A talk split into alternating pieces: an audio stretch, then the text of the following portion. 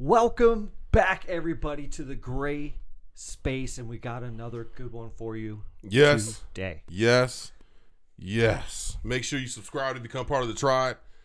Do us right, hit that like and comment if you're rocking with the content. Now,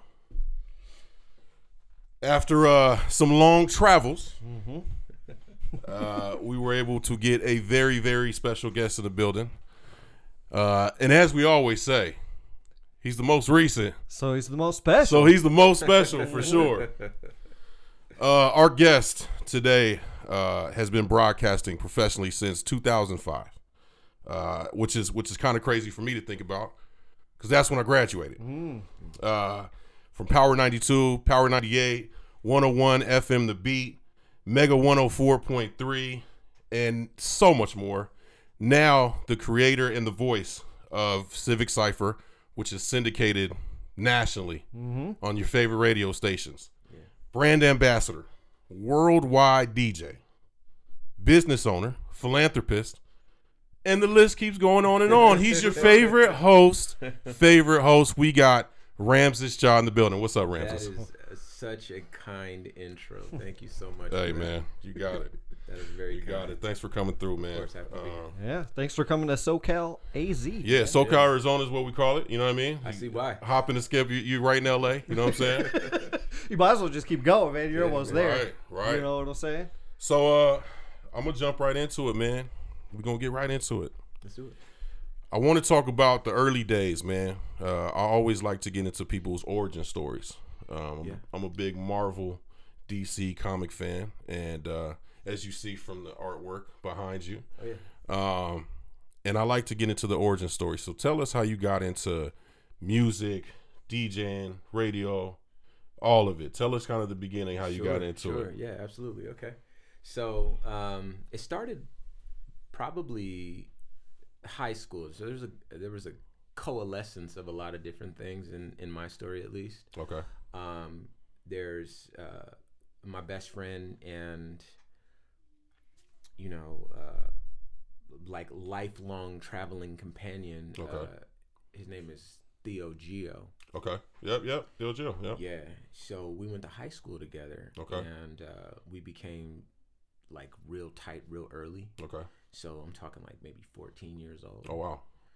Um, and you know he's from New York, so he just kind of had like a, a New York walk, talk, Yeah. etc. Yeah. Yeah. yeah. And he really thought and was right, but he was like, "Yo, I, I could really rap," and we started to get him to rap at lunch and all that sort of stuff. Yep. right? Yep. and he would just like freestyle for us, right? So we loved that. At the same time, I have an older brother named Raka Irish Science of the Dilated Peoples. Okay.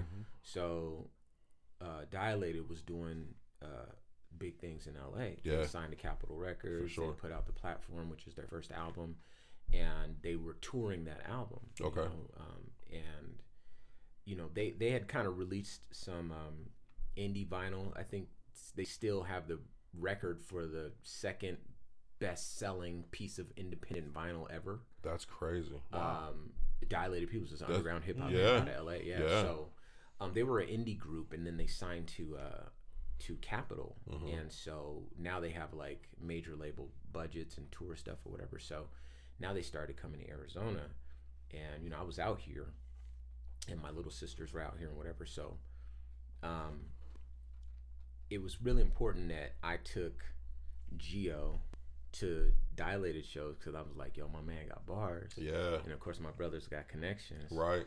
Uh, you know, a lot of folks, at least a lot of folks in Phoenix, um, but I mean, I guess a lot of folks around the world now, especially um, that this past year. But uh, the name Bootleg Kev, he's he's been Man, shout out to Bootleg Kev. Yeah, yeah, that's my guy. So he's uh I met Kevin when he was three years old. So all of the hip hop, you know, stuff that you know people, That's crazy. people that try to like take that away from Kevin, eh, they don't recognize that that that coding in his system is honest coding that Yeah. comes from me. You know what I mean? I would, Okay. that was my guy. His his mom didn't want him getting caught up in gangs, and my Mm. mom went to church, so you know she was like, "Oh, you can play with him." you Right. know, but she didn't want him- playing with nobody else. Okay. She knew I was on the, you know. So we just grew up together. So when my brother started releasing his albums um, and touring, whenever they would have a tour stop in Phoenix, I would take D'Angelo, who was I met D'Angelo when we was probably thirteen. Okay. Um, eighth grade, I met D, and so D'Angelo, uh, he was he always he was a singer for those that follow radio in Phoenix at least, um, or Detroit because he's out there. But he, he does the midday show at Power 98 right now, um, Okay. syndicated from Detroit. But anyway, uh, so these were all my friends that I loved, and then they got to know each other backstage at these dilated shows. Right. Right. Um, and so, you know, it just be kind of came. We we we kind of came tight, and I realized, okay, Kevin, he wants to be a DJ when he gets older. Bootleg. Um, Gio wants to be a rapper, of course, Mhm. and D'Angelo is a singer, right? So my brain is telling me, dang, the only thing is missing is we don't have no music, we don't have no producers, we don't have mm-hmm. nobody to mm-hmm. put it together, we don't have no managers, whatever. Right. So everything that they weren't, I thought, you know, I was a kid, so I was thinking like I'm gonna do all that. Yeah. because I got some Yeah. connections. You know, in Oh, yeah. Arizona, nobody really has connections. So Right. Like, Right. yo, Yeah. If I can at least knock on one door in LA, my networking will get me through the rest of the mm-hmm. doors. Right. So um, I started trying to like learn the business, and then I learned studio recording, which later helped me when it came time to do radio stuff. And I learned um, how to play a couple of instruments, little keys, how to get around in a in a music production studio. Okay. And then um, I would take like student loan money and buy like uh, equipment from Yeah. Guitar Center. Yeah, For sure. Cause I thought I, in my brain I was like, okay, we're gonna I'm gonna make these beats. D'Angelo's gonna sing the hooks. You know what I'm saying? Uh, Gio's gonna rap on them, and Right. then when we go on tour, Kev's gonna be the DJ. Kev's Right, gonna the scratch- right, right, right, right. I'm gonna be the manager. You know, Hey, saying? so we had hey, like the our plan own, sounded great. yeah, you know, and the, and the, you know the beautiful thing, not to fast forward too far, but the beautiful thing about that story is that the people that I loved the most as a child, um, not only did they all grow up and thrive and flourish, you For know, sure. nobody really got left behind that belonged in the story, um, but really we all got to do the same thing because we're all professional broadcasters. Yeah. you know, um, and that's just what we do now. So anyway, um, back to the story. hmm Um, not to be too long winded, No, I you're want to make sure I give you the details. Yeah, Uh, we, we, we want the story, bro. okay, cool, cool. So yeah, so um, you know, I would be backstage at my brother's shows. Um, I ended up meeting a dude named Matlocks, uh, who I love. That's that's my guy. We Shout all out- love Matlock. No, Yeah, Matlock's shout out to Matlocks, man. yeah, yeah, yeah, we okay. love so him, man. Matt is Matt is uh he's a lot of people's OG, but Matt knows he's like my OG. Matt still can tell me go wash my car and I'll go wash car. Right, right. I'll never be too big. you know yeah, yeah. There's always those people in our life for yeah, sure. Man, that's my guy, man. I love Matt. So um so yeah, I ended up meeting Matt uh and then we ended up having a conversation at a because Matt's a big dilated fan. Mhm. Big dilated fan. So um I ended up meeting him at a movie theater, and he mentioned to me, he's like, "Hey, man, um, why don't you apply for the internship program at the radio station? Uh, you know, maybe there's something there, you know, whatever." And I was like, "Dope, man!" I I never even thought of that. I was gonna go to school to. Um, I was at the. It's called the W.P. Carey School of Business Okay. Arizona State. Yeah. So I was going to business school, and then I was gonna go to law school. So I was gonna go into corporate law. Wow. Um, yeah, I, I was able to take test well, so I'm glad I didn't do that. I Right, have a way more right. Fun life now. yeah, yeah. Um, that's just such a boring thing. But you know, at the time, I was thinking money. I didn't Yeah. really understand Mm. the purpose of life, and then you know, I had children, and and, and really was able to kind of experience the richness. Um, as my path unfolded in Yeah. front of me, so I'm very glad I didn't do that. But at the time, I was thinking that. So when he, when Matt put that thought in my head that it was possible, I was like, "You mean that's real?" You know, people like kids. I think that at least for practical people, I think I kind of grew up with just kind of a r- more pragmatic appreciation for life. yeah. And um, so yeah, so when it comes to oh, you can be an astronaut, you can play in the NBA, you know, all those things sound just fantastic. Sound not- great. Yeah, they sound great, but Right. it, it's not like really real. You have to think of something. What can you do? Right. Now, Exactly. Everybody says you can do anything, but no, really, what can you do? Yeah. So when Matt said that to me, like, you mean I could go to the radio station? I was like, oh my god! But at the time, I was still in school, so I had a conversation with Gio, and Gio, uh, he had moved to New York for a little bit and moved back, Okay. And uh, so I mentioned it to him, and he was like, "Psh, bet, and he applied and got, you know, hired in in at the radio station. I couldn't do it just yet, so he was there for about a full calendar year. So that might have been my, you know, sophomore year, junior year in college, something like that. Okay. Anyway, um, after he'd been there for that whole time, then I was I didn't have that school schedule, so then I applied, and I met a dude named Squeak Boogie. Squeak uh, is a music producer guy too, but he Yeah, also, yeah, yeah. He also, he's also the uh, the morning. He does the morning show at one of the Audacy stations. I think um, not Camel, but what's the other station they have? Shoot, Cool FM. Okay. He'd Yeah, yeah, so yeah, mad at me yeah. if I didn't Cool- remember cool his station. Yeah, I love yeah. you, Squeak. I love you so much, though.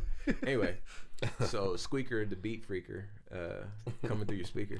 You know? Yeah. Squeak, uh, he kind of took a liking to me because we, you know, we both kind of made beats. I had learned from a dude named Jamie Weddle when, and at uh, junior college. I went to a school called Phoenix College.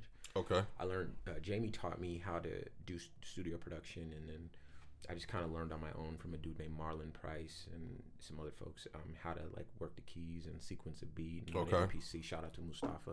Shout out to Mustafa, man, for sure. His beats. Anyway, so these guys, you know, kind of got me together, made sure that I could. And shout out to uh, uh, Gigolo and shout out to Perry too. Um, and shout out to.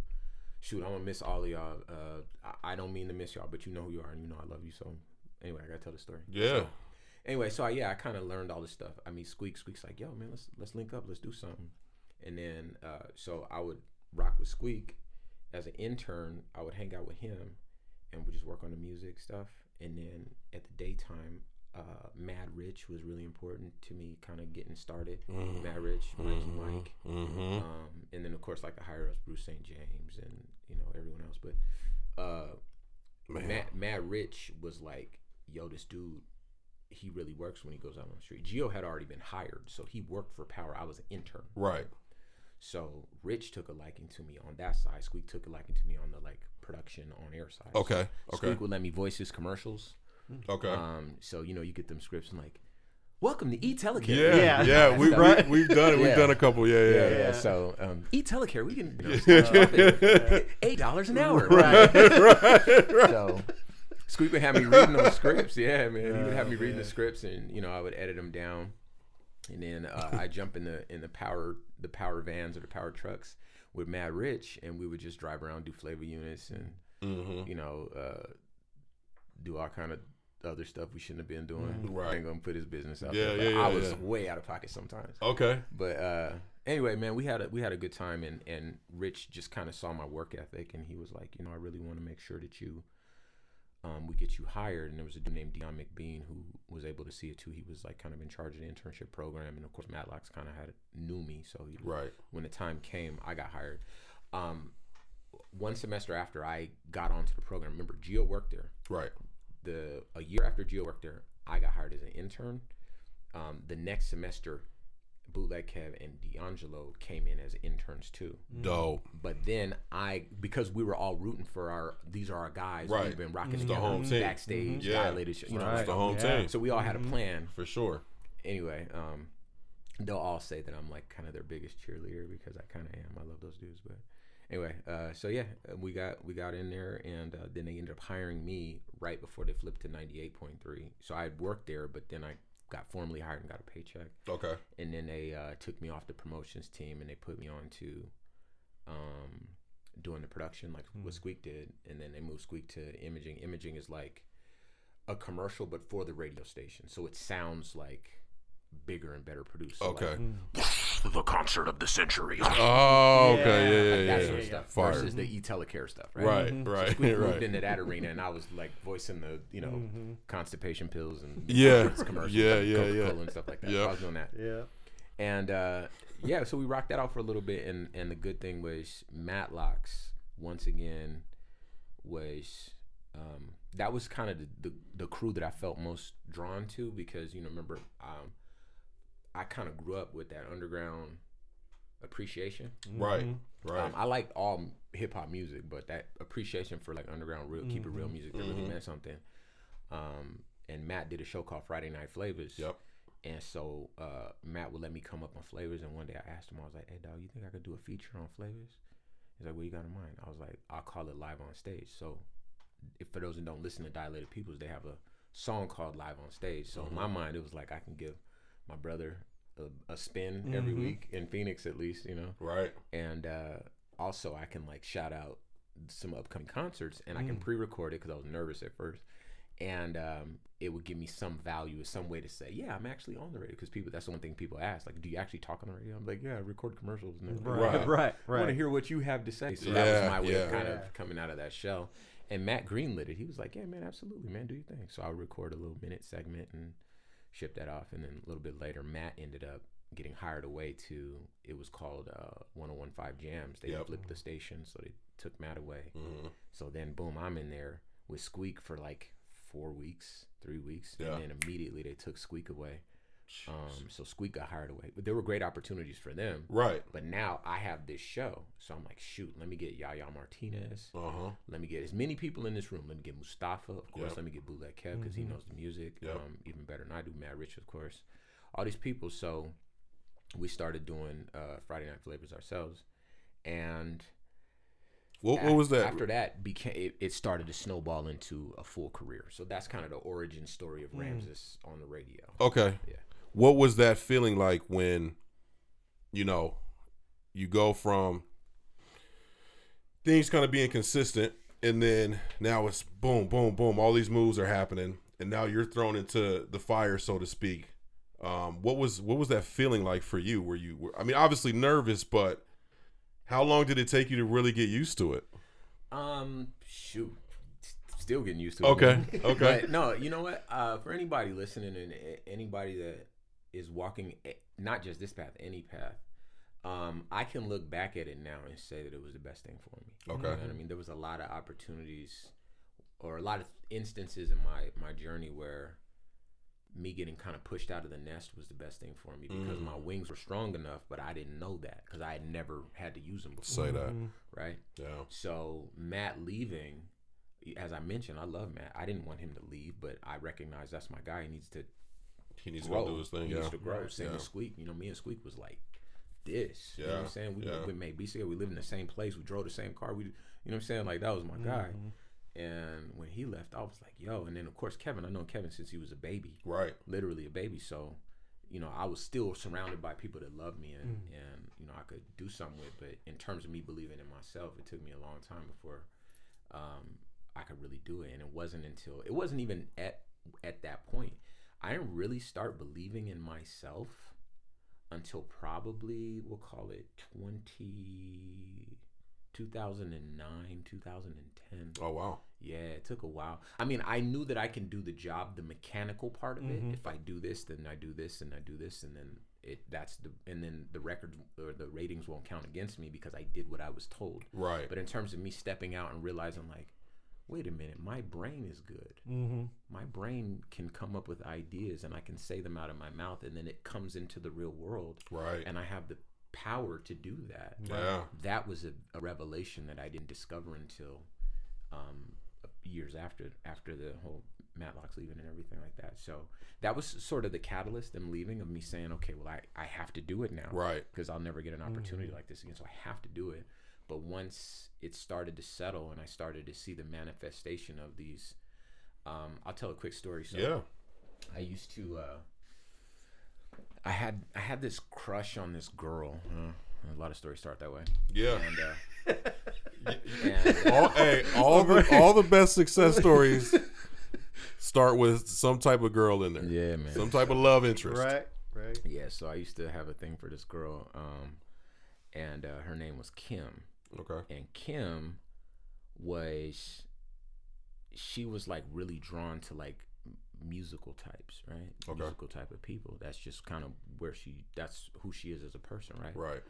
and I hadn't really tapped into that vein. I kind of knew it was there, but I hadn't really tapped into it. I had done like some writings some poem, things like that, but Yeah. in terms of finding the way to fully express it, it hadn't quite happened for me yet. Okay.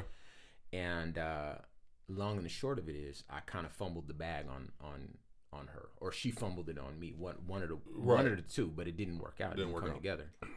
And I remember thinking like that that was the reason, right? Mm-hmm. So I always thought I need to become successful enough to where she will be able to see it because this this the Kim days were long before social media, so it wasn't like you could put it and hope someone will Right. share it with her. I had to do something huge in order Yeah. for it to la- land on her radar. So I was like, you know what? Um, and this is there was a couple other women that I was into as well, but she was kind of a big one. So I was like, dang, you know, I had a conversation with Gio. Hey man, you be you be Jay Z, I'll be Dame Dash. Make sure you put me on the cover of the, source with you. Yo, Oh, you know what I mean? That's that's our uh-huh. plan, right? Yeah, yeah. And then uh, I was like, if you can do that for me, and I want one more thing, I want you to put me on a billboard. And Gio was Gio, of course, was like, say less, dog, because I got I got you. Gio like knew I got him right. Mm-hmm. So um, so yeah. Uh, uh, years later, those things were kind of still in my brain. That's why I've been on the cover of so many magazines because I would say it, whatever, and it wasn't like if I don't think Kim will listen to this, but if it wasn't to like knock anybody or whatever, it just kind of once I realized how to do it, Mm-hmm. I was like, oh, rinse and repeat. Do the same thing with the next magazine. Rinse and repeat. With the next one. You know what I mean? Right, then, right. uh, the truth is, it it just kind of put a, a an idea in my head that was like, I need to be bigger than I am to matter. Right? Got I'm not you. for people that have never met me. I'm physically not a big person. I'm five eight. I weigh 130 pounds. Okay. You know, 40 pounds, something like that. I don't really weigh myself, but I mean, I feel like I look okay, and that's all that really Right, matters. right. but uh, but yeah. So um, but you know, it was one of those things about really making sure that I had that I mattered. You know what I mean? Mm-hmm. I had gone through some stuff, some early stuff. Uh, just in brief, you know, my mom abandoned me and my sisters. That's basically what happened when we. Were, I, I might have been maybe 16, 17, something like that. They were a lot younger than me, so I ended up finding they were a big part of my my con- consciousness at the time, worrying about are my sisters do they got training bras and right. back to school Right. clothes and Right. everything they need. You know, my grandma had to move here to Arizona to take care of them, so I'm like working and giving her money and everything. Yeah, you so gotta grow up. but Quick. anyway, that that fundamentally, it took me years to find find out this was true, but it fundamentally changed how I viewed myself. Is li- is like I didn't really think I was that lovable, and so I a lot of times when I would be involved with a woman, I would, you know, uh, maybe equate the two. Mm, Like maybe sure. maybe I'm not lovable, For and sure. So I have to make sure that I'm doing so much more. Right. You're- So billboards, you know, like the wildest thing you could think of. yeah, So yeah. anyway, years later, um, I ended up making sure that I was on a ton of billboards and a ton of magazines and all that sort of TV and everything. Yeah. Mm-hmm. Um, but yeah, so it wasn't until I got that stride in probably 08, 09 when I really started to lean into the idea that, man, this is like I'm. It's okay because you have real bad imposter syndrome. I didn't go to broadcast school. I didn't. No one taught me how to do none Right. of that Right. I just Right. It wasn't the conventional way. Yeah. yeah, the truth is, uh, all joking, I'll admit it openly because I, you know, shout out to credit where it's due. But um, I would just turn on the mics in the studio and try to sound like J times three. Mm, That was what I did. mm. And and in the club, when I got a mic in the club, um, I turned the mic on and I tried to sound like the DOGO. Those are the people that I I thought sounded good in those environments. Um, and years later, I learned a lot from Freshmaker too. Um, I don't really like people on mics and clubs because they all suck, Okay. except Freshmaker and Gio. Those, and, shout out Luciano, I like him too. Okay. Yeah. And there's, a, there's a couple. I'm just being I'm yeah. being mean. But, what what is, what is what, is it? Why why why do you? Um, I just feel like I, I, I maybe I'm, I'm just being funny, but I, I know how I think stuff should sound. I know how I feel like I, like some people get on the mic because they want to be the man, right? Mm, And one thing true, to be yeah. fair is, I hope this doesn't sound as how it's going to sound. Uh, You know, I'm. I- I hope it doesn't. I'm sorry if it does, but I kind of been the man for a really long time, so I don't need to be the man in front of 400 people. I've been I've been the man around the earth. You Yeah. know what I mean? Right. Yeah. Right. So Well, you just stating facts. yeah, Right. but, I, it's, it's Yeah, it just- it but just you know, is when what you, it when you is. have a story like that, sometimes Yeah. it sounds like you're you're feeling yourself, and that's not that's not really it. So people just like shouting out their Instagram and like you know, yeah, I'm you know me me me me me. Mm. My what I think of is like I think of an MC in a nightclub at least. I know this conversation all over the place, but while we're no. here, Oh, Yeah. it's a podcast, man. It's, it's all over the place. Yeah. It's supposed to Okay, be that all way. good. Yeah, yeah. But in a nightclub setting, I feel like you are kind of like, as an MC, you are not the star of the show, despite having the mic. The DJ is the star of the show, right? Yes. And if the DJ DJ is the star of the show, and I'm a DJ, so um, one of the things that I feel like makes all those guys that are really good on the mic, um, really good at what they do, is um, how they uh, they're all DJs too. Fresh Maker's the DJ, you know, Yeah. whoever else, you know. Yeah. Uh, so they know how to read the DJ and what the DJ is doing or where the DJ is going. They listen to music a little differently, and they help package the the set and sell it to the crowd Right. right? So Okay. once once you mess up that formula, like yo yo, it's about me. Oh yo, I'm gonna clown this one group over here, you know, or whatever, like this sort of stuff. Mm. Right. I mean, a little bit of that's fine, you know what I mean? And and I I, I can't remember everybody's name, but there's a couple of people. I just I don't want it to seem like I'm hating. Yeah, I'm yeah, not. yeah. But there's a lot of people that do it wrong, and then mm-hmm. it takes away from the experience. Like dog, if you, if you're gonna be like that, just let the DJ rock, man. We don't need that. Right. Right. It's like seasoning. It can make it a little bit better, or it can make it a lot worse. Yeah. Right. You know what I'm That's saying? That's a true. fact. That's So- true. Too That's much a salt fact. is Right. too much That's a salt. fact. Right. Yeah. So, um, anyway, uh, but yeah, and when I got into nightclub setting, I just tried to pretend like the OG on, on the radio. I tried to sound like J Times. I didn't try to sound like him because I don't sound like him, but I tried to. Emulate the way You know, he talks, turned on the mic. If you, cadence. for for people that have been in the studio with him, he turned on. He'd be talking to you just like me and you. He turned on like, "It's time three, baby." You know what I'm saying? He would just go in. He would turn all the way up, and I was like, "Yo," you know, it's just that electricity and that energy. And you know, it's a lot of people that say a lot of things about Jay Times Three, but Jay always been cool with me. Um, and uh, you know, y'all, anybody that knows me, it don't take much. You know, Jay was black. So you won't get me to say nothing bad about Jay. You know what I mean? yeah. Like, um, he didn't do anything bad, but you know what I'm saying? Like, same with a lot of people. Like maybe in private conversations, I might say something about a different person if I, you know, whatever. But I would never say something publicly about a black man who's feeding his family. Yeah. You know what I'm saying? I just don't. I'm not the person that'll air that laundry out for sure. like that. It's it's not it's not my way. So, but yeah, those people they really inspired me, um, and I learned a lot from them at different points along the way. And you know, fresh I learned a little bit later, but I I certainly tightened up a lot of stuff. And fresh, admittedly, learned a lot from me too. Yeah. Um, and that's my guy, man. That's my brother too. So, you know, it's a lot of love in this city, man. I'm just glad to be For a part sure. of it. So, And I, and I think one of the dopest things, um, kind of watching the growth of, you know, when you you say you say these names and people really got to understand that like there was a time when the city was a little separated in, in some ways. But what's been dope is like, you know, when it comes to you and the Bootleg Kevs, um, and the and the DJ Fresh Makers, and the list goes on and on. You know, TLG's like the camaraderie that stayed between all of you, and the, and how that's really contributed to you guys your guys' success. You know, over the years, it's like that. I feel like just as an outsider looking in, that a lot of that, you know, a lot of the reason for your guys' success was like you said, I'm putting on for the home team, Yeah. and we're always going to put on for each other, and how that hasn't that hasn't been broken throughout the years, and that's that's not something that's very common, especially in the entertainment industry. yeah, man, it's it's a handful of people that got keys to my house. You know, where my where my sons come and they lay down at night and they know where I live, and you know, what I'm saying it's a handful of people that know how to find the keys to my car. If something happens, they could find a couple of my watches and sell them, or you know, you know whatever. Um, you know, and you know those names. You know, shout out C. Bradley.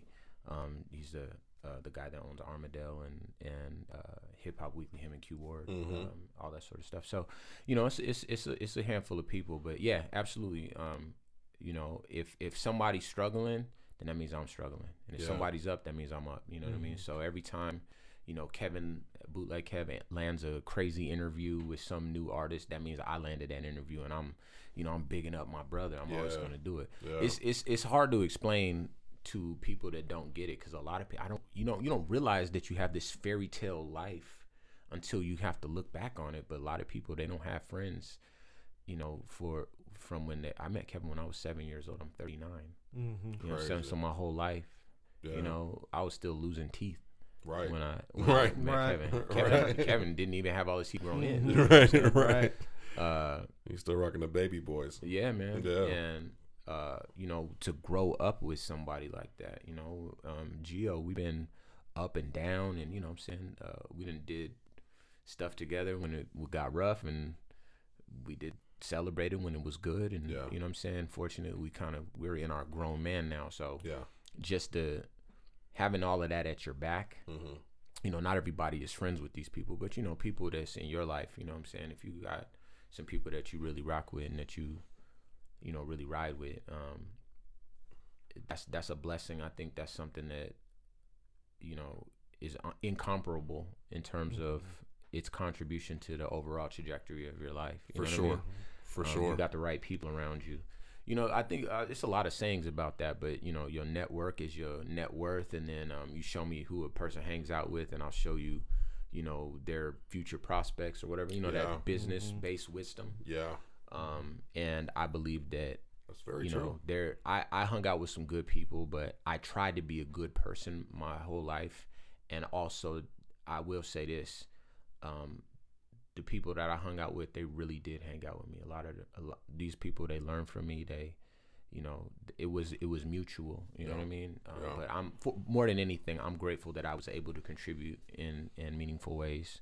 You know be it kevin listening to you know when i got wu-tang and had snoop dogg albums and stuff like Yeah. that and then Yeah. wanting to go get them and you know me being into basketball you know kev is from like sunny slope you know Yeah. so he's you know and his his dad is like a you know cowboy you know what i mean and his mom is you know his mom is his mom you know what i mean and then i'm in the house like you know with the magic Shaq jersey and i'm like you know what i'm saying hey look at this new you know warren g album or whatever, Right. you know what i'm saying this is years ago i mean it's early 90s you know, I met kevin in 1990 so um so yeah, man. Uh, and then of course the same with with D'Angelo. You know, um, we didn't been through some. We didn't cry together, man. You know, I'm I'm not saying stuff that people don't already know, but you know, he went through some stuff with his mom. She had to, you know, sit down for a minute, and you know, we was trying to figure out what the next step was by ourselves. We was boys Yeah.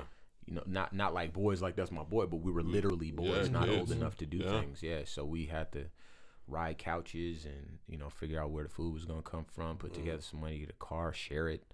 You know, um, figure out how to get to school, get through school. You know what I'm saying? Yeah. All of that, man. So, you know, I'm just uh, if you if you got people like that in your life, man, you just don't turn your back on them. And then you know, I I just got real fortunate in that I got a, a strong team and and I, obviously you know my family, my sisters and my brothers, they love me too. But Right. um, you know, in terms of the co- professional part of my life, you know, uh, it's very fortunate for me that I've been able to mix that professional stuff with like the people that I actually wanted to. Actually rock with, yeah. And that's that's dope. That's dope. yeah. So So can we roll it back just a little bit let's because it. you were doing um, you started the radio or Mm-hmm. you did the internship at the radio. You were also going to college, correct? yeah, And you also graduated with a master's degree I did. Uh, in, in business. Yeah, yeah. So, um, that is kind of a strange. It has a strange relationship with radio. Okay. Okay. So, yeah. so what happened is, like I said, I was going to school. I graduated in 05. I started at Power in 05 as an intern. Okay. Right.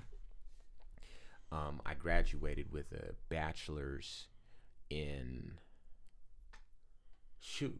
Oh my God! where- It's on the wall. Uh, bachelor's in marketing Oh, okay. Okay. Marketing. from the Yep. WP Carey School. Um, and that was that. I was in the game. I had a college degree for better or worse. Mm-hmm. Right, And, and right. where I was Yeah. going, you know, I, I knew, like, I was like, okay, I'm going to make something. If they let me in that door, Mhm. they not going to want me to leave. So Mm. I, I got in there and I was like, you know, I, I wasn't thinking about school. I was, I, that was school was something I had done. Mm. But I'm going to let y'all in on a little secret. Okay. So, um, that recession of 08 hit, and that So- changed a lot of stuff, A lot right? of stuff. Yep. So boom, when that recession hit, you know, um, a lot of money stopped moving, and I ended up getting let go from Power just before I went to the beat. So I was out of work for about maybe we'll call it like three months, Okay. which is amazing. That's such a short amount of time to be out of work. I had like severance pay, of course, and then I had some. Um, uh, you could get unemployment. Yeah, right? unemployment, yeah. I had a mortgage, so unemployment wasn't doing nothing for me No. keeping my house. No, but no, no, people no, were no. losing their house at the time, so Right. there Oh, was yeah. programs. We was, I- we was all trying to figure it out. Mm-hmm. Um, I was dating a girl named Sonia at the time, and she was a, a dancer, so she got some she got some money, and we were able to kind of float uh, during that time. Mm-hmm. Shout out to her, man, because she was somebody that believed in me when I was at a low point. But, Yeah. but anyway, um, so yeah, we uh, so we yeah we got this um unemployment money coming in, all this sort of stuff, and then I'm like, dang, this ain't gonna work. And I put two and two together, and I was driving on the freeway one day, And uh, if you're in Arizona, there's a, a freeway. I forget what it's called, the 10 maybe, and it goes by a building that says University of Phoenix, um, which is University of Phoenix is based in Phoenix, right? Mm-hmm. So I got this idea, like, shoot, if I went back to school, I could probably get some more of that student loan money. Mm. But I had Our a degree. guy. Well, I was I wasn't trying to get evicted. I had a son. I'm not trying to be on the street. I'm No, I respect it. Right. And I, you know, you didn't know what you didn't know. In the middle of it, you didn't. You know, we can look back on it and be like, yeah, everybody can figure it out. But in the middle of it, you're like, yo, I didn't pay the mortgage last two months. Yeah. You could come. The police can come and kick me out. And I, my son, where am I take him? So I was just whatever, you know. And that's kind of how I am, man. If it gets my my back's to the wall. I mean, I'm not like a grimy dude, you know what I'm saying? But I am from Compton, you know what I'm saying? I've seen some some stuff. Um, but just like anybody, I'm not gonna take it away from from you, no matter where you're from. I know if your back's up against the wall and you gotta feed your babies, it don't matter if you're from Compton or you're from, you know, the Hamptons. You're gonna feed your You babies. You gotta do right? what you gotta do. Facts. Exactly. So, you know, short of robbing somebody or taking that route, which really isn't me. I don't know if you could tell, but that's not really my style. Right. Um, I was like, shoot, let me see if I can get some more money to, you know, put this money like as a band aid over this time in my life until I can figure out what the next step is. Or Yeah.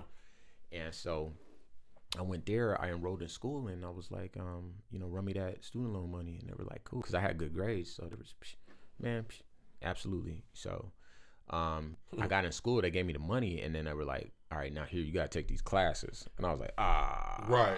Right. The caveat. Right. so um, as it turned out, what happened was, uh, you know, I ended up taking classes, and it, at first it wasn't too bad, and then I, uh, my grandma ended up having a stroke. Um, we, a, a person whose name might come up is a dude named Frederico. Um, Frederico is not a bad person, but in my story, might sound like a bad person. So every time I talk about him, especially nowadays, I try to make sure people don't think of him as a bad person. He's just a person who made a bad decision at the wrong time to the wrong person. But Frederico was the person who said, "Hey, man, you don't got to come to this radio station. Go take care of your grandma. She had a stroke. You know, be with your family. You can voice track your show. You can just you can come here one hour a week if if this necessary. Okay.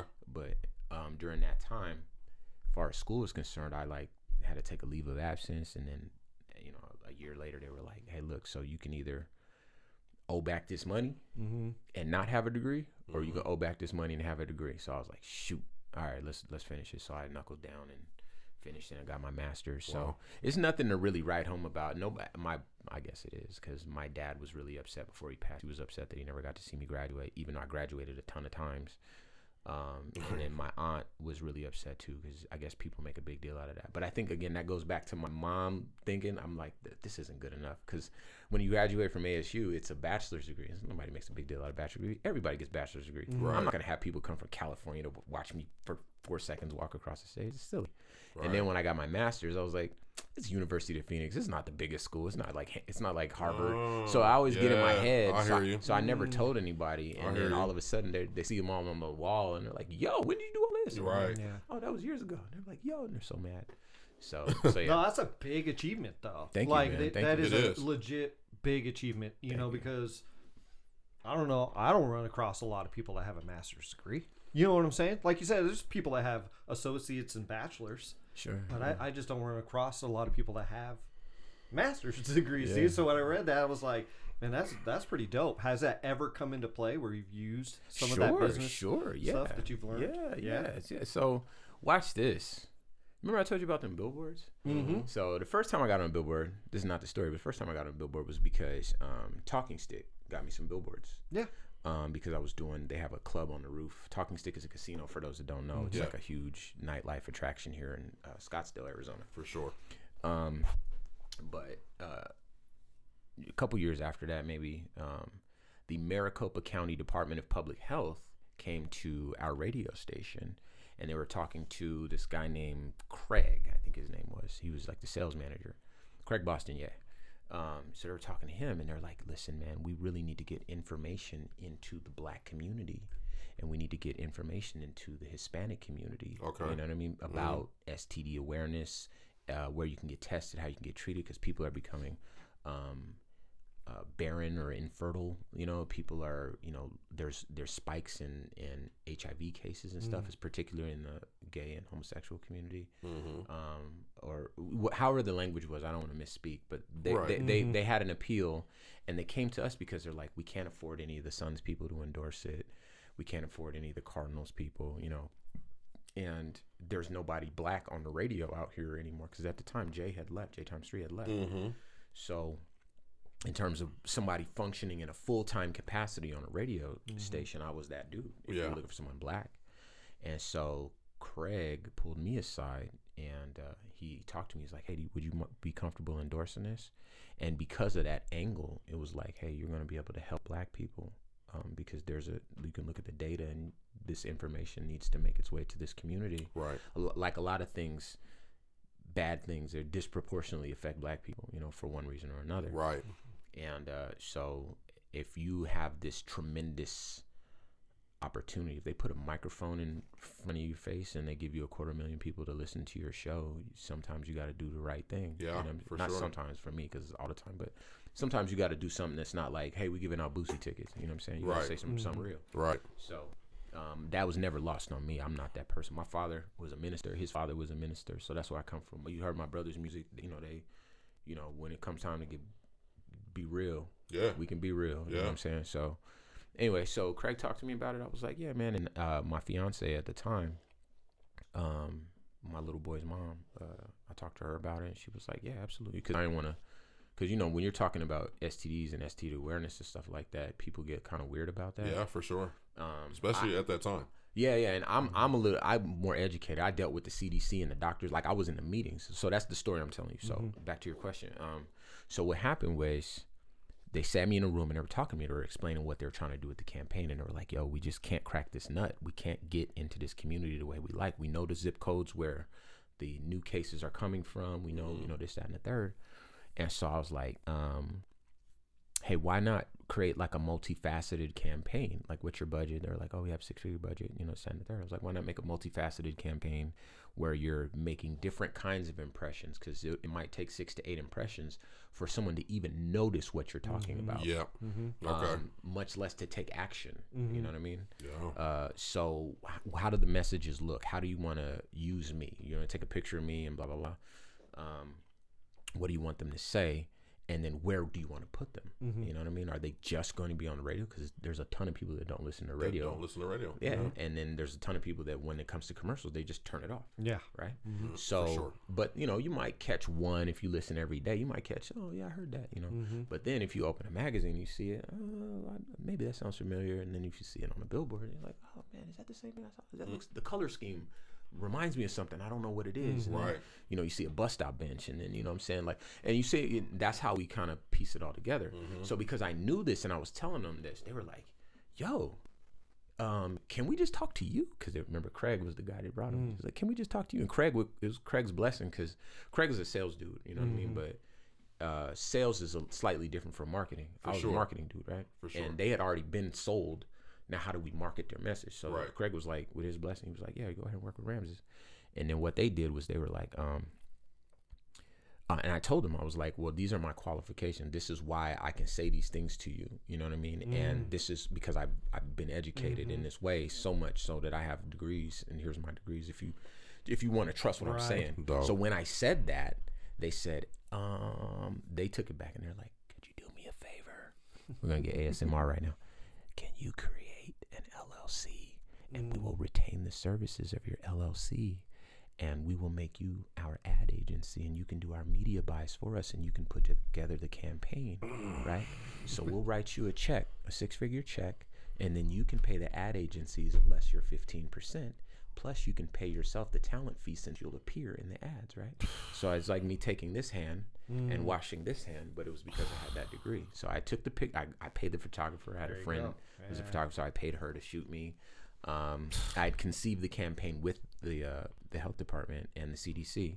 So um, we had one uh, called Get Added, where um, you were supposed to. There was like a, a list or a compilation of people who were like safe and checked and clean, and then there was another one that was um, uh, oh, it was a push to download their app, and the app had ways that you could like share information. Like, let's say you contracted a, a disease, or you could send it out to your partners without them, without the being embarrassment so they won't know it's you or they had all kind of neat little things. I wasn't really involved with that. Um, actually i sent that business to my, my older brother in vegas. Uh, shout out sean taylor um, okay. but yeah so um, but i wasn't involved with that but anyway they needed to market it so um, so yeah i was like okay let me book the photographer um, let me conceive of the campaign. I got to pay myself as an agency. I have to pay myself as talent. I get to pay anybody else that appears. So I paid Lady La. I paid Felicia. That girl fell. Um, Anish did did a campaign with me because Anish is um, he's a big name in the LGBTQIA plus community. Um, and same with Felicia and and on and on. You get what I'm saying? So Yeah, yeah. yeah. um, I just tapped on the homies, the people that I knew that had that skill set, and then um, I used Owens Harkey. Shout out to uh, Scott Harkey. Um, it's that big building downtown with the OH on it. If you're in Phoenix, Mm-hmm. so uh, I'm really proud of Scott. But I tapped him. He got me the billboard inventory, and then boom, they manufactured everything, and they threw up all the billboards, and you know we had the full media run. I worked with Expose magazine. I worked with um, uh, Echo magazine. I worked with shoot, what's that other one? Um, there was a few magazines that, that I worked with, and and uh, yeah, and so uh, and then I, I had a 10 year deal with them so it's still technically active so um, the only thing they wanted is they wanted me to also be able to do speaking engagements and they wanted me to make sure that i got tested three times a year ended up i, I still go four times just to make sure i don't lose my standing with them because if they call on me and they're like hey we got another check for you let's put together another Yeah. campaign Yeah. we can do it but yeah, obviously that budget kind of dwindled off a bit some people left and then the pandemic hit so Yeah. you know but i'm st- i'm keeping you know Yeah. uh, keeping information Oh, oh, but oh, anyway Yeah, that's for how. sure. That's one way that having a master's degree There you helped go. because Yeah. when you're in a I'd room say with it's worked doctors, great to your favor. Yeah, yeah, yeah. That's So- fantastic, Filthy. dude. so yeah. That is crazy. So they and they treat even though it was just me, it was just me. There was no building, there was no office, nothing. It was just Ramses. I created an LLC for like 200 bucks. I paid my lawyer. Shout out Amy Owen. Paid my lawyer to set up the LLC for me. And then uh, had a tax ID number, a DUNS number, Yeah. set up a bank account, all this sort of stuff. And they would write checks and they would send the checks to the bank or they would wire it and it would clear. And then I would go to Scott and Scott would get the inventory. I'd go to production. Um, my sister, she's a graphic designer. She has a company called Whitespace, so I'd write checks to her to do the graphic design. Filthy. Um, you know, Matt Locks is a photographer, so I use Matt on a bunch of stuff. You know, like you know, on and on and on. So yeah, yeah. anyway, yeah. So and it was just me. It just that's You were the I was- business. You Yeah. were the LLC. I'm not a businessman. I'm a business man. Yes, yes. Uh, that's that's. I love that. I love Yeah. that. Oh, 'Cause I- that's that's fantastic. I'm a, I don't know if you uh, follow uh, Earn Your Leisure.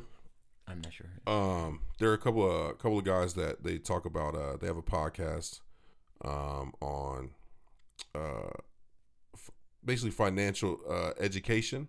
Okay. Um, they do uh, like every Monday they do talk about investing and LLCs and so when you have a story like that because I'm really big into that Yeah. I, I love it like it's like Oh man, you I get wish. the LLC like I mean it's crazy I wish I knew about that, man. I just, I, this whole thing, I just made it up as I went, man. I, nobody was really telling me. I mean, I, we learned from each other, like I said, me and my friends, but right I didn't, I didn't really have like a somebody to tell me something like that. I just was like, you know, just I think knowing the right people um, or having the right opportunities and being creative enough to exploit them to the degree that made the most sense, and then of course involving your team, people that, and these are all people that have a really strong work ethic. Because Kevin doesn't need Ramses to be Kevin, Geo doesn't need Ramses to be Geo, D'Angelo doesn't need Ramses to be D'Angelo. Um, so by themselves, they're all like tremendous workers. You Right. know, um, uh, my man Q just uh, purchased uh, Hip Hop Weekly magazine, as I mentioned, Mhm. and so um, I don't even know if I should say that yet. He probably get mad at me, but anyway, um, uh, we so- could we we we could, we could uh no, no, delete that. He'll, he'll just, he'll just be mad. You know, he, he gets mad at me all the time. I'd be saying all kind of stuff. Uh. But anyway, you know, he doesn't need me to do you know what he does. Mm-hmm. You know what I mean? And uh, so I think that um, there's something to be said about people that can like move on their own and stand on their own, Mm-hmm. being able to trust their work ethic that they'll be there. And so when you call on them, you know that they know what it means to be responsible. Mhm. And I don't know anybody that I can call on that wouldn't really be there, you know, for me if I need. that's them. dope so going back to uh uh 101 one Mhm. uh you obviously trans you know had the transition going through uh the recession and then you ended up on uh 101 one correct Yeah. um, and you were there for quite a while. Yeah, twelve years total. Yeah. Um, Um, yeah, talk to us about that, and then obviously, uh, what ended up happening as you trans when you left, um, Yeah. and started the Civic Cipher. Sure, sure. So the time I was there, um, when I first got there, was a program director named Bo Duran, Okay. and uh, the dude that really convinced me to go over there was a dude named Augustine. August Augie went to school with me and Geo at Okay. Central High School in D'Angelo Dope. at Central High School. So I knew Augie, and Augie was like, "Hey man, uh, just being real." He was like, "Hey man, uh, you know, I remember it's a recession. I just got let go from Power. I didn't have a job, have no money. I was trying to figure out what's the next step. So he's like, "Hey, you know, I could hire you over here to do promotions, but." It's not what you're used to. It's not power at all. It's a much smaller station, and this place doesn't have any money. And I was like, it's a job in radio. If I'm in the door, I can make opportunities happen. Right. And he was like, I just need you to know. He said this to me just like this. He's like, this is not a good place to work. Mm. Mm. Yeah, he said that. But it, it, he was talking about like financially, like Right, Just they're the just a really it, yeah. fiscally tight. They Right. got tight purse strings there. So they, as a philosophy, as rule, according to him at that time. Okay. So I was like, shoot, man, I don't care what it is. If it's hip hop and it's radio, I'll take it. Yeah. You know what I mean? Yeah. So Augie hired me over there. I went, immediately went to Bo Duran, the program director's office, and I says, "Hey, um, I'm trying to be the music director here." I was like, "This is who I am. This is what I did, and I need you to train me how to be the music director. But I'm willing to work to show you that I have the capability Mhm. of doing that job because I wanted to grow in my in my uh, career so that I, it would be harder to fire me moving Mm. forward. Because getting let go from Power that was traumatic. Yeah. You know what I'm saying? I I was losing it. my house was traumatic. I actually I did lose that house. Um, so I was like, let me make sure I don't go through that again. So Mhm. Bo was like, yeah, cool. You know what? Um, we don't really have a staff here, so why don't we start you off with something small? He's like, why don't we make you the weekend coordinator? I was like, well, I don't even know what that means, but sure, let's do it. Okay. It, it didn't come with no money, but he's like, basically, why don't you find me some weekend shows to put on the radio? Mm. So I was like, bet, right? Mm-hmm. What I did was I hit up DJ Flavor. Okay. DJ Flavor um, used to roll with this crew called Bum Squad DJs. Um, Mhm. you know M2. If you listen to M2's drops over the years, he was like Mhm. M2 the Bum Squad. Yep. You know that that Bum Squad drop. So again, a big national DJ crew. And because that name was big, and because I knew Flavor, I was like, shoot, I could probably parlay Flavor into giving me a slot as a Bum Squad DJ. And that's another thing I didn't I didn't mention yet. I didn't mention yet. Okay. So as soon as I got let go from Power, in 08, they gave me a severance pay. That severance, I lived in Maricopa at the time. That severance pay, what what it was was probably like twenty five hundred dollars, right? So I could pay my mortgage maybe twice and had a little bit of bread left over. Back in the day, uh, 12s, uh, Technics 1200s turntables for those who don't know, um, with the tone arm like this. If you're watching, Mhm. uh, 12s used to be mad cheap. You can get, you know, a pair of them for two hundred dollars. You know what I'm saying? So I could, so I what I did was Mad Rich has showed me um, that it was possible for me to learn how to be a DJ. I'm thinking like, okay, I live in Maricopa, and we used to bring the power van down to Maricopa sometimes. Me and Rich. Okay. So the kids in Maricopa knew that at that house at the end, that guy works for Power 92. Okay. Yeah. So or Power 98. So um I was like, shoot, if I get some turntables, I can probably DJ some parties in Maricopa and make some money and supplement my unemployment income, right? Okay. So that was the plan. So I bought some turntables immediately with that service on eBay, bought them, right? So I had these turntables at the crib. All right, fast forward. Now Augie's looking at me. He's like, yo, man, I could hire you here, but, you know, ain't really, you know, whatever. So I'm like, I'll take it, you know. Plus, I, I got some turntables. I, he didn't know how long I've been DJing. It had been like two or three weeks. Oh, Uh, but I was like, whatever, man. I- but you know, you, Yeah. just, you just fake it. And then my Yeah. brain was like, yo, I'm going to just learn it. You know what I Right. mean? I'm going to Right. just learn it. you I'll know what get I mean? there. Yeah, Yeah, for exactly. sure. And then I had, like I said, I had the right people because Rich, I can't, I'll never be able to thank Mad Rich enough. You know, it's a lot of people. Mm-hmm. Yasmina, uh, Q Ward, um, it's a lot of people I taught how to DJ, and they'll, I'm a part of their story forever. Mhm. For me, it's Mad Rich. As far as being a DJ is concerned, Rich, like he loved me. You know. So anyway, so boom. Um, yeah, I get the uh, uh, the position there. I talked to Bo. Um, Bo says do the weekend stuff. I hit up DJ Flavor. Now remember, I'm just starting out as a DJ, so I don't have the respect of the DJ community yet. Right. Mhm. Right. So I'm like, well, shoot, if I'm a bum squad DJ, I might get a little bit more respect, and maybe sure. people will throw me opportunities, or maybe that'll help me grow my brand. If I get fired again, I could probably lean on that. So that's why I needed to make Ramses' job matter instead of making the radio station matter, because they, they could just fire you. You know what I'm Yeah. saying? You don't really matter to them. Yeah. Turns out you do if you work long enough and you do a good enough job. But at the time, I was thinking I didn't matter. Excuse me. So, um, so boom, I'm uh, I'm in there. I'm like, Flavor on the phone. Flavor, hey man, look, you want to put together a Bum Squad radio show? I talked to Slippy. I talked to uh, Don Cannon uh, out of Atlanta. You know, DJ Drama and Cannon. I met him at the Shaw Money's uh, The conference. Yeah, yeah, yeah. You know what I'm yep, saying? So I yep. had some people around Yep. the around the industry that I can get some show some programming from. Okay. But but here locally it was uh it was uh flavor and I was like, yo man, uh I could do a bum squad radio show if you want. We can put it on the beat. It's like a classic hip hop station. But if you know if you got some bums that wanna submit mixes, you know, we can get you four hours a week on Right. on the radio if you want. Okay. He was like, "Psh, absolutely. Yeah. Right? I was like, it's just one caveat. Can you do me a big favor? He's like, what's that? I was like, can you talk to LP? LP is Latin Prince. He was the dude that ran the whole uh, fraternity. I was like, can you talk to LP for me? Tell him I want to be a bum, right? And I was like, and one more favor. See if he can make Squeak a bum too. Squeak Boogie, you know, that's my guy. Dope. And he was like, all right, I'll see what I can do. And then I think it was like 48 hours. They put out a press release or something and said we would like to. There was like a special election or a special whatever because they, they do it once a year. So it's like a special thing. It's like we we'd like to admit the two newest bums from Phoenix, Arizona, Ramses Nice. John, Fire. right? Nice. So because Bo let me, because I went and I had the audacity to say I'm I want to be your next program director. Just he never met me before I, I got hired and walked right to his office the same day. It was this. It was like in the same minute That's crazy. right?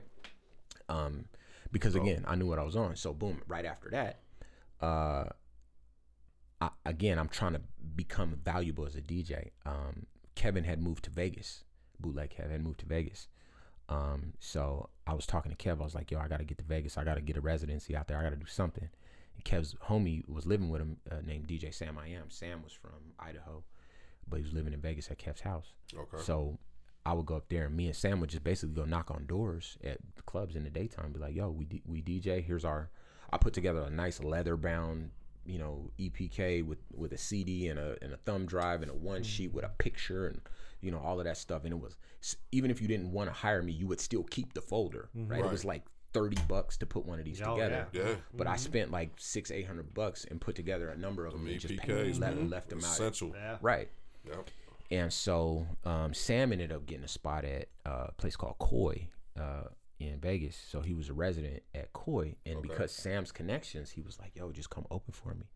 So I would just go to Koi and open for Sam, right? So I'll be. It wasn't like a big gig. It was on Sundays.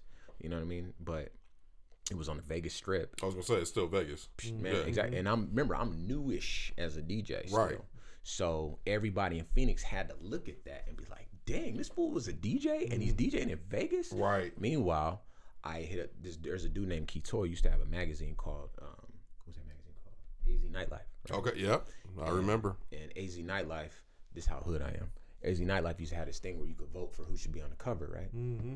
So remember that. yeah, so I submitted, and what I did was I would go every day. I would wake up early, and I would go and vote for myself from GCC, and I would go to Wi-Fi at this hotel, and I would of course vote for my house, and I would go for, vote for my phone, and I would like, and of course I had all the homies voting for me, so I like whoever the next winner was, I blew him out of the water. Mm-hmm. So I won, right, by far. Like I was mad cheating. he knew it too. Hey, you had to. He knew it. Hey, Hey, matter of fact, ain't nothing cheat- wrong with I it. cheated twice, and, and he caught me the first. And he's like, "Man, you can't do that. I can't sell them numbers." And then I was like, "Oh, I'll cheat better next time." He's like, "Ha ha ha," and I did, and then I won.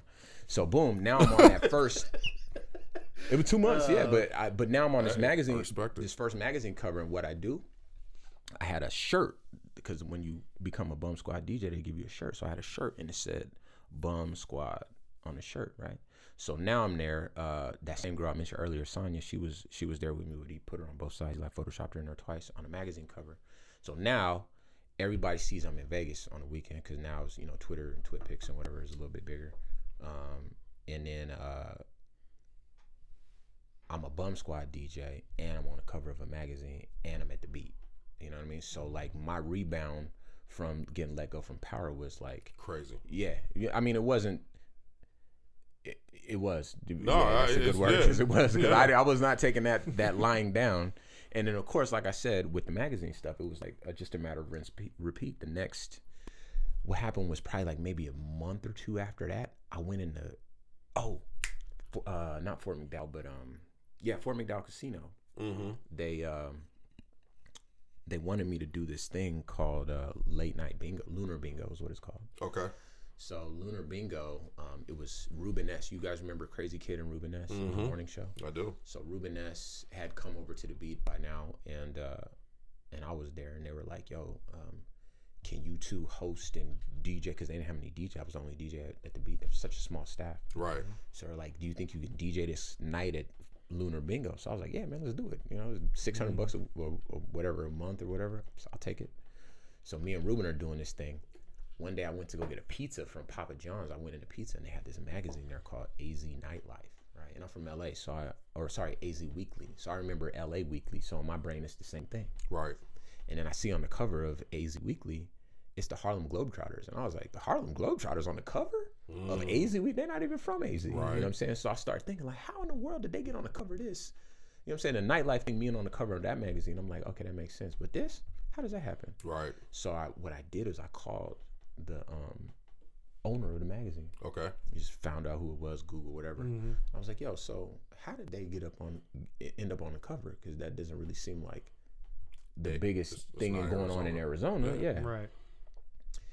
And he said, well, you know, we actually um, uh, do advertising deals, and if you spend enough money in advertising, you have an option to to put whatever you want on the cover as well. Okay. So it's not like we sell the cover, but we, if you do a big enough media buy with us, then we have a vested interest in the success of your event. And I was like, well, as it turns out, I do an event called Lunar Bingo at Fort McDowell Casino, right? Mm, So um, I was like, so tell me about the pricing and or whatever. What do you need in order to have this conversation? And they told me I forgot what it was. It was many years ago. That magazine, I think it's gone now, but um, I think his name was Brian Muir. Okay. So Brian told me, uh, this is crazy. I'm remembering names because I don't remember anything okay. ever. but uh, I don't ask anybody. But um, so yeah, so he told me that, and then I took it back to our salesperson who handled the Fort McDowell ac- account, and um, she talked to them about remember that multifaceted campaign stuff that I was talking Yeah, about. Like, yeah. hey man, not everybody's gonna listen to the radio. If you really want people to come out and have it be successful for a long period of time, we should probably consider, you know, some other mediums. Avenues, yeah. Yeah, and with this company, we can do this, and then we get the the presence of making it seem like it's a much bigger event than it actually is by being on the cover, Right. akin to what the Globetrotters have done. exactly. And so somehow I said it in such a way to where they love the idea. They put together whatever the money was, and then they bought it because it was an idea I had in my head that I said in my mm-hmm. mouth. And then by maybe like one or two months later, we're in the office downstairs in the in the conference room. Matt Locks is shooting me and Ruben S. You know, we're holding like records and you know doing all this cool stuff. And then I took that to White Space. My little sister, she photoshopped it all, and then boom, you have this magazine cover where they print. I think they printed like a hundred thousand of those, and so they're everywhere all over the city. Dope. And my face is on the cover. So now I'm like maybe a year away from being at Power, and I'm on two magazine covers. I'm a bum. I'm on in Vegas on the Strip. You know what I'm saying? And then after that, TV uh, came into play. So. I forgot what the question was, man. I'm sorry, y'all, but Nah, I'm nah. like reliving all this stuff. Yeah, no, no, no, no, I'm just no, saying, you know, so so um you're at 101, Yeah. uh one Yeah. And now so that year, that first year was crazy. Um obviously and then you you enjoyed uh another 11 years Yeah. there. Yeah. Um and then things changed. Yeah. uh from from from the outside looking in um it was probably something that was brewing and you can you can speak to that um and i know you've spoken about it um but it was like ramses was here ramses ain't here no more Yeah, yeah, yeah. So basically, what happened was, um, when I was in college, I was the president of the NAACP Black Student Union. okay Um, as I mentioned, my father was a minister, a black minister, as was his father. You know what I mean? Um, obviously, my life has been very much shaped by the experiences that come along with being a black person. For sure. And so when you have a degree of mobility in society, there's some responsibility that comes with that. You For sure. As, as you can probably imagine. You know what I mean? Um, or just imagine, you know, if, if you're not black having this same experience, just imagine whoever you are. Maybe not everybody gets to do what it is you do. And so you have to like bear that in mind as you move. Um, because I, I don't believe that the purpose is for Ramses to live for Ramses alone. I think that Ramses has to serve, you know, you too. Ramses has to serve, you know what I mean? Yeah. And in doing so, you might be God. And at the end of my life, I want to make sure that I did right by you. You understand? I understand. So For sure. um, I try to kind of hold that central to the way that I approach things. Anyway, so um, yeah, man. Uh, as far as the the radio station, you know, I had been there for a very long time. Um, I had a great relationship with everybody, but in 2020, so just prior to this, I had left the country. I'd been gone for I'd been gone from that radio station for maybe two years. So it's really like ten if you put it all together Right. but across 12 years, right? But Right. I'd taken some time to travel. I had gone, I did a world tour as a DJ um, Yeah. and all that sort of stuff. So I get back, I have some money, have an opportunity to purchase um, some nightclubs. So Mm-hmm. I bought out one of the partners downtown at Monarch and Bar Smith. Shout out to Sinbad, that's my brother right there. Too. Yeah. I get to say his name. And Robbie, I love you too, dog. Um, And shout out to your uh, recent win at the uh, AZT Awards too. Oh, thank you, brother. You know what I mean? That was Yeah, dope. That's, that's where we kind of set this meeting up. Yeah. Yeah. So, anyway, um, oh shoot, shout out Dallas too. I love you too, man. I'm, you know, just I'm I forget, I'm forget everybody. I yeah, man. So uh, anyway, so yeah, um, now I'm like, okay, my friends work in radio, but I have my own businesses Right. you know, because the radio or sorry, the nightclubs was just one investment I made.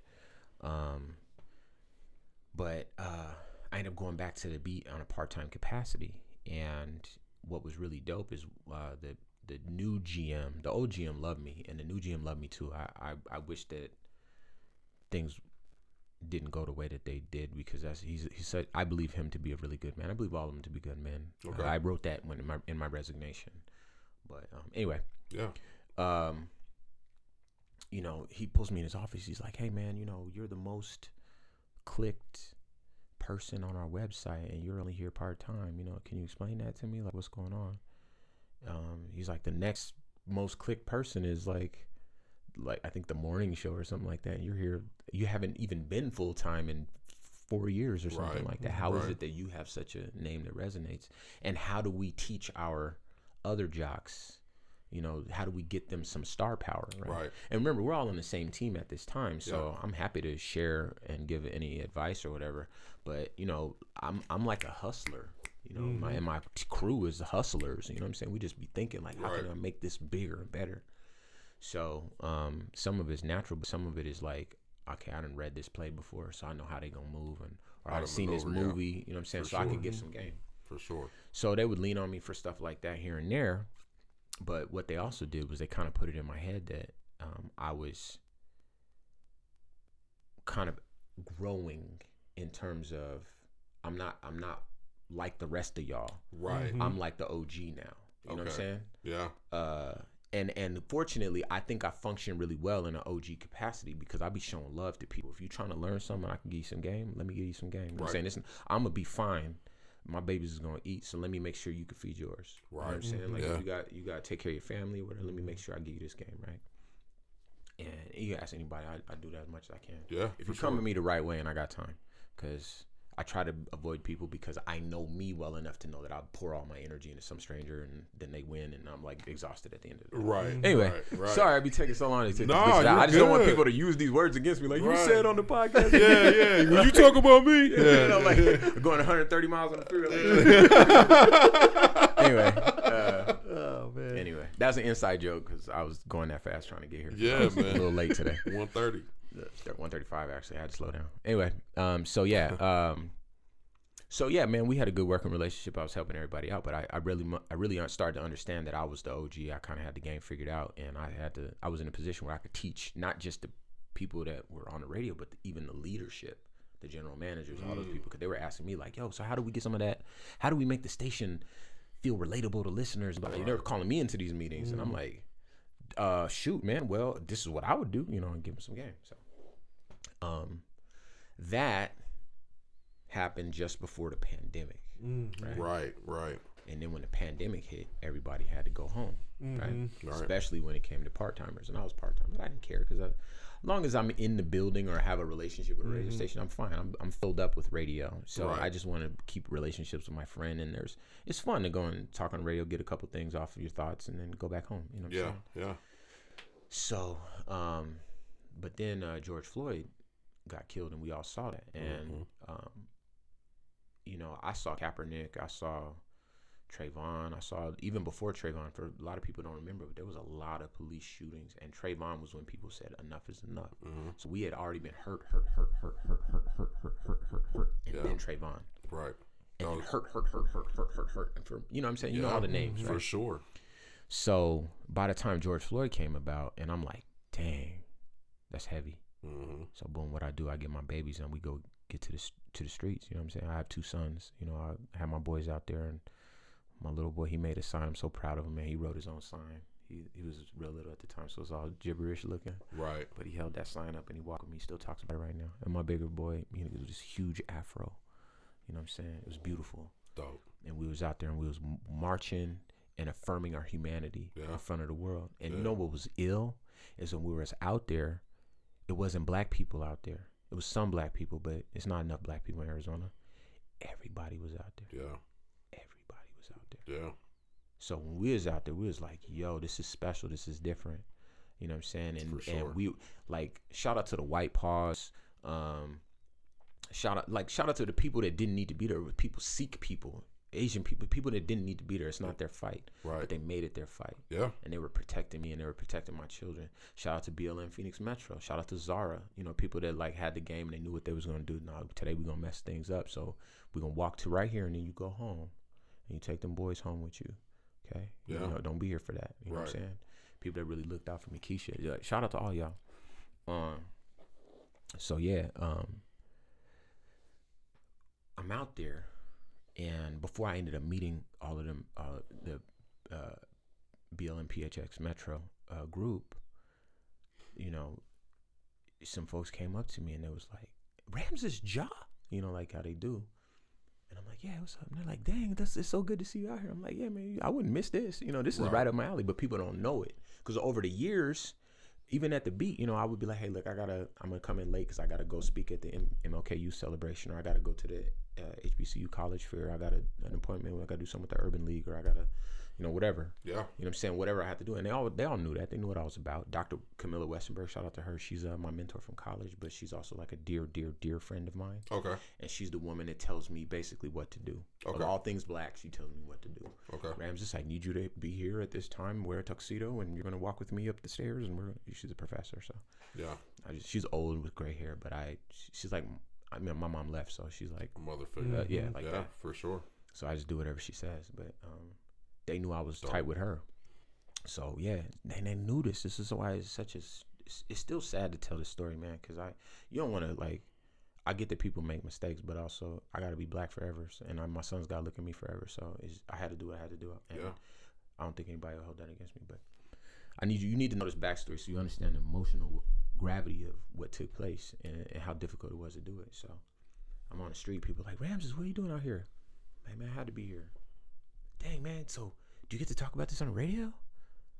Um. mm. Well, you know, you can do more than us. You know, so what are you gonna do? Mm, that's a great point. And remember, I'm not at the radio station at the time, but I'm like, you're not wrong. So I start thinking, and I'm seeing what's happening on the streets too. And I'm seeing they got the bullhorns, and you know they'll say something in the bullhorn, and then the crowd will echo it back. Right. But then the crowd behind them, because remember it was thousands. Thousands of mm-hmm. people. Yeah. It was 20 people pro- organizing it. Thousand, 4,000 protesters with 20 people organizing. it, Yeah. And police everywhere. Everywhere. Right? Waiting for somebody to do something stupid. So I'm like, I don't know if the message is getting through this crowd the way it should. A. Right. B. When you go home and you listen to the news and whatever, you know what I'm saying? Oh, they out mm-hmm. here doing this, they rioting, they breaking stuff. You know, whatever. Exactly.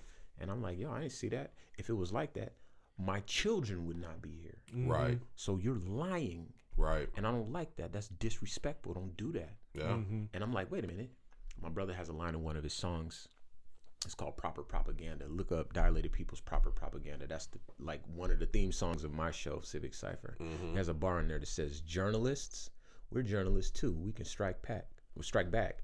And he says, "Hardcore reporters with orders from headquarters behind enemy lines, sidestepping the borders." And I'm like, "That's some bars for you," because that's really what I felt in that moment. Okay, you talking on TV. Well, shoot, man, I don't got a TV station, but I do got a radio station. I'm, I'm gonna tell the truth, right? So what I do, I go to um, Paul Holton, and I says, "Hey, Paul, people out here tripping. This is a hip hop station. This is the cultural watering hole Right. of black people in this in Arizona. There's no churches like that. There's Right. no HBCUs, historically black colleges here for Mm-hmm. young people. There's no place. This is the beacon. This is where everybody. This is where black culture exists. Right. So we can do something with this moment Mm-hmm. because we can make friends out of these angry people, or we can make enemies out of these angry people. Right. And. I'm here to tell you how to do this Right. because I hadn't seen it. Right. So I talked to my man. He was like, "I love it.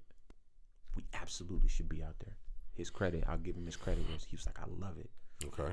He was like, "Remember I told you I gotta, I gotta say some things about this dude Fred Rico." So here it comes again. Okay. So he's like, you know, basically, you know, get with Fred, make it happen.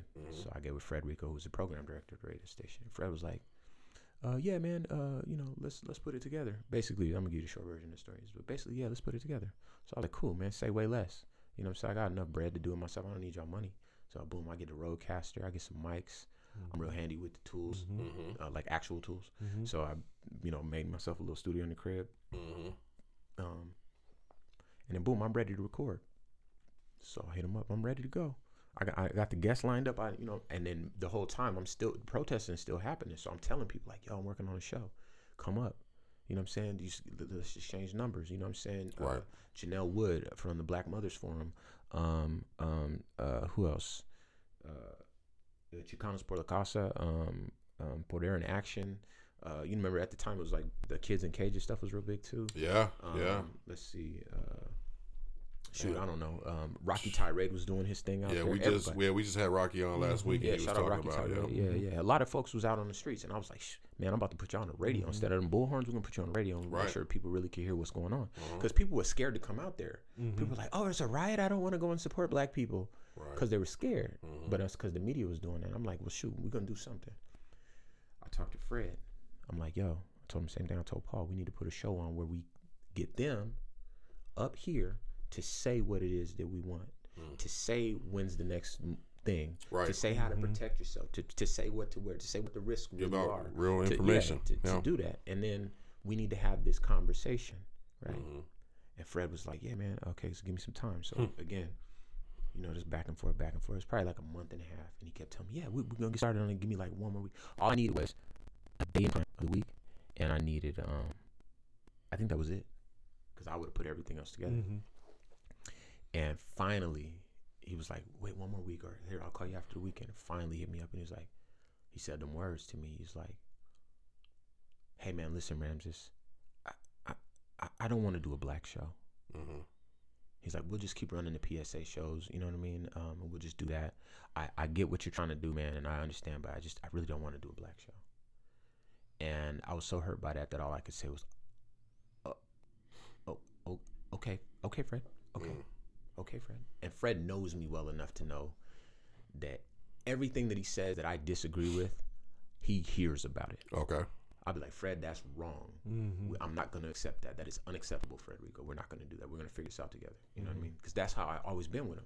Not disrespectful, because I never disrespect Fred, but he knows if I got something to say, I'll speak up. Right. Right. He, he right. always appreciated that. Right. Because Fred is a human. He's not right all the time. Nobody's right, all Right. the time. Neither am I. Right. You know what I'm saying? So he he would listen when I would speak up, but that time it was just so, so hurt, and just the arrogance in that moment for him to say, "I'm not going to do a black show Right. to a black man." Right. After we, the whole world saw a black man get crushed to death, Exactly. and you're at the helm of a black radio station, that's 100% black music. Yeah. Might be 70% black artists, but 100% black music. I've said that before. and you get to decide that? Right. Okay, Fred. And when I said that, he heard it in my voice. I was like, okay, Fred. That's it. And he was like, uh, uh, I mean, I mean, uh, you know, well, um, you know, uh, I think I think that you can do this or you know that or the other. And I, I just was like, okay, Fred, man, you know, it's all good, man. Don't don't worry about it. I hung up the phone, and I sat there for about ten minutes, and uh, I, in that moment, I knew what I had to do. So I mm-hmm. mourned the loss of my career, this job that had, you know, I had seen the world. I had, you know, had so much fun. I'd met stars, interviewed them. I had, you name it. You know what I mean? Yeah. Anything that wasn't drug related, I'd done it. I've never done a drug before. I've never drank alcohol before, so those aren't really my things. But you know, everything else, you know, I've done it. I've had fun. I've, you know, and I had to leave it behind because, above all else, I'm black. I'm a man. I'm a father. You know what I'm Right. saying? Right. And and when your convictions catch up to you in a moment like that, the decision makes itself. So all, only thing you can do is take a moment to mourn the loss. The finality of it is just like death. Right. So I sat there and I had myself, my emotional moment to myself. And then I started typing what would ultimately become my resignation letter. And uh, as I crafted it, I realized that the letter was more for people to hear because all the people I had committed to interviewing, Janelle Woods and, you know, Bodega Right. and all those guys, Right. um, I wasn't gonna be able to interview no more, and I couldn't stay at the station. Like it's not like, well, they said I couldn't do it no more, y'all, so I'm just still there. Right? Because then I look like, you know, uh, clown shoes, Uncle Tom, you know, out for himself, black Right. dude, right? Right. Right. I gotta stand with the people. The people's the one that gave me them ratings, right? Yeah. Exactly. So, you know, and plus, I was kind of at a point in my life and in my career where it's like, me being on the radio another time isn't going to give me any new experiences because I've been on the radio so many times. So I'm like, I had to make it make sense, but it was okay walking away. So I wrote that resignation, and instead of sending it to them, I called. To be fair, I called Bootleg, and I was like, you know, I was like, Kevin. It's funny calling Bootleg. His name is Kevin. Right. I called Kevin and I read it to him, and he he was in Mexico at the time, so he was talking, and uh, he could tell I was kind of like in a in a really sad space. Mm-hmm. But he was like, "Dog, there's no way in the world you gonna write that, and I'm gonna tell you not to post it. That Right. people need to see that." Right. I was like, "Cool, I, I know. I just need to make sure." He was like, "Yeah, man, do it." Hung up the phone, posted it, and then I shared and shared and shared a thousand times. So, um, the station got real embarrassed. That's why they're called the Bounce now, and they changed their call letters. Because if you look up the beat, the first thing that come up was "longtime radio personality quits amid racist blah blah blah." Which I never said anybody was racist. I never said nothing like that. I Right. didn't use that word, but Right. um, and I, I maintain that they're good men. But you know how easy it is when you're in that corporate culture where it's like Fred could be like, well, I, I couldn't do it because this guy, and I couldn't do it because of that guy.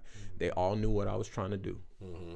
All the owner, the general manager, and the program director. They all knew what I was trying to do. And if they put it on the the program director to represent the interest of the corporation and the radio station, then that is the name of the game. That is the nature of the beast. And so I could not allow anybody to snake their way out of this. I needed to hold the station accountable, and those three men represented mm. the station, and they don't get to decide by themselves what happens to the culture that is inherited by my children. Yeah. It just doesn't get to happen. Not without me saying anything. And when I put that down, I stood by it and I walked away.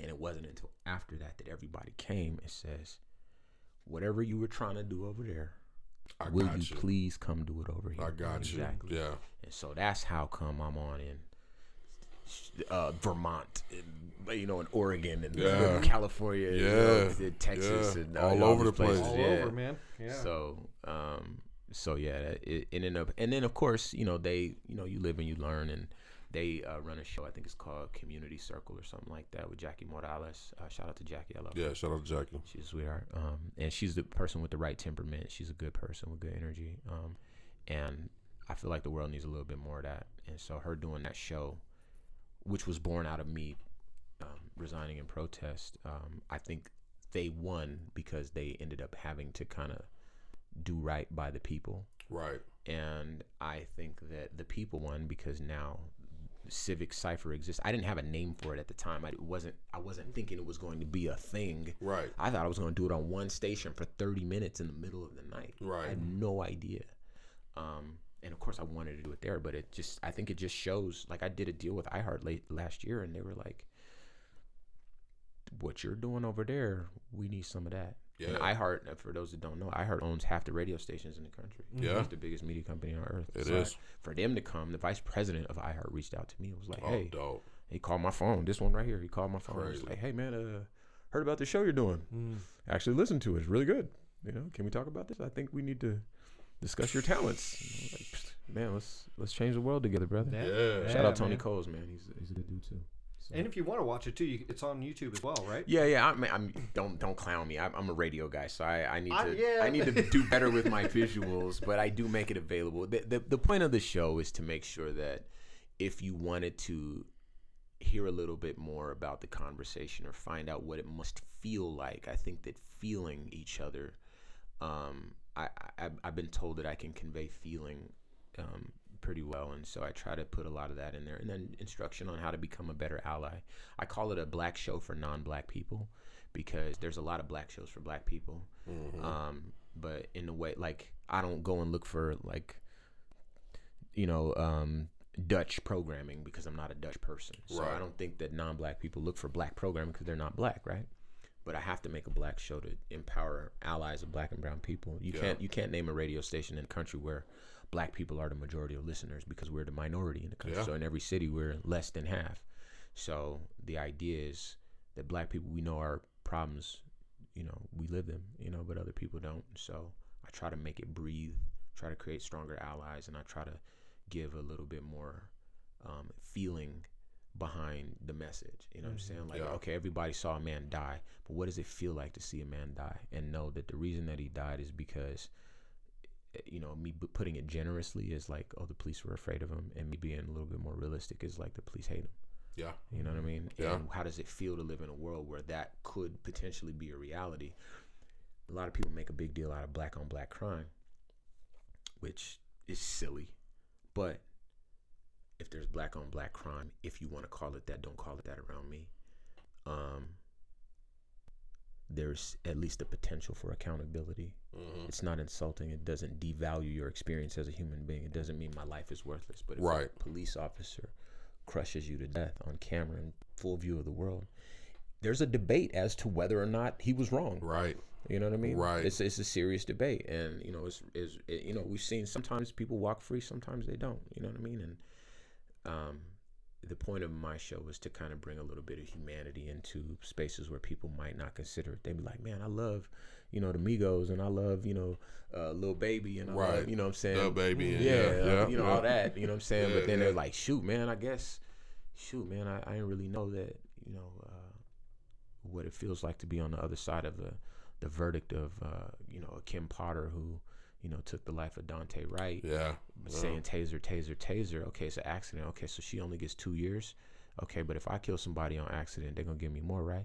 Oh, it's not even two years because it's only a year and a half because of whatever, you know. Right. Okay, so was what was his life worth? Right. okay how does it feel to know you know my sons they don't look too dissimilar from daunte my, my son is 16 so he's not too far away from 24 Right. you know what i'm saying how does it feel to be the parent of a child with a huge afro who walks around like that and might intimidate an officer who you know people are allowed to get scared animals are allowed to get scared you know what i'm saying if you feel like there's a threat and what do you do when you're scared you fight or you flight right, Right. this is a natural exactly. response Exactly. it's not like people are inventing new ways to harm police. You know what I'm saying? Or just do mm. what they say. No, man, it's a natural impulse, especially if you are black and oppressed and you feel like, well, if I run, I might live. If I stay here, they're going to hurt me or going to kill me. You know what I'm saying?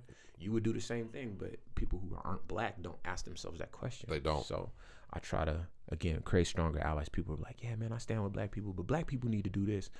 Mm, you don't know what that's like, so let me help you out. You Yeah. know what I'm saying? So I try not to have too much anger on the show. Thank you for letting me ramble about it, man. But Yeah, it's, for it's sure. obviously something I'm really passionate about, and I'm not gonna live forever, man. Um, I, I I hope some of the ideas that I discuss do. Uh, you know, I hope my I hope my babies live forever. But you know, what I'm saying, with the time I have, man, I'm gonna try to. I didn't have fun, man. I'm gonna try to do something that matters too. Yes, I'm sir. st- I'll still be having fun though. So I it's know. A, it's a great show, and I know I'm in the minority in in the sense of watching because Sure. I love watching. thank you. Um, and I like watching over listening, anyways. But even our show, we have way more listeners than we do people who watch the, yeah, who watch sure. the show. Yeah. But I'm just one of those rare occasions where I'm with I don't know what it is, man. I like to see expressions, Yeah. facial expressions, even if it's pan, dead face, Yeah. nothing. It helps. Like I don't know what it is. it brings man. you in a room. Yeah. Yeah. for me, it's like me sitting in in the room with them. You know, and I know and I do. That's why I I really wanted to shout out the YouTube channel. Of Yeah, it yeah. because uh, if you are like me. Go check it out because it's, Yeah. it's a fantastic show. Thank and you, if not, go check it on the radio if you're one of those. Yeah, you can like check it on the radio. it. It's a podcast as well. Yeah. On, on the YouTube, uh, fortunately, YouTube, I managed to get a hold of somebody there that gave me the domain, even though I didn't have a lot of subscribers Mhm. or whatever. They gave me the domain YouTube slash Civic Cipher, C I V I C C I P H E R. So it's really easy to find if you want to look for it. Um, and then yeah, all our episodes are there.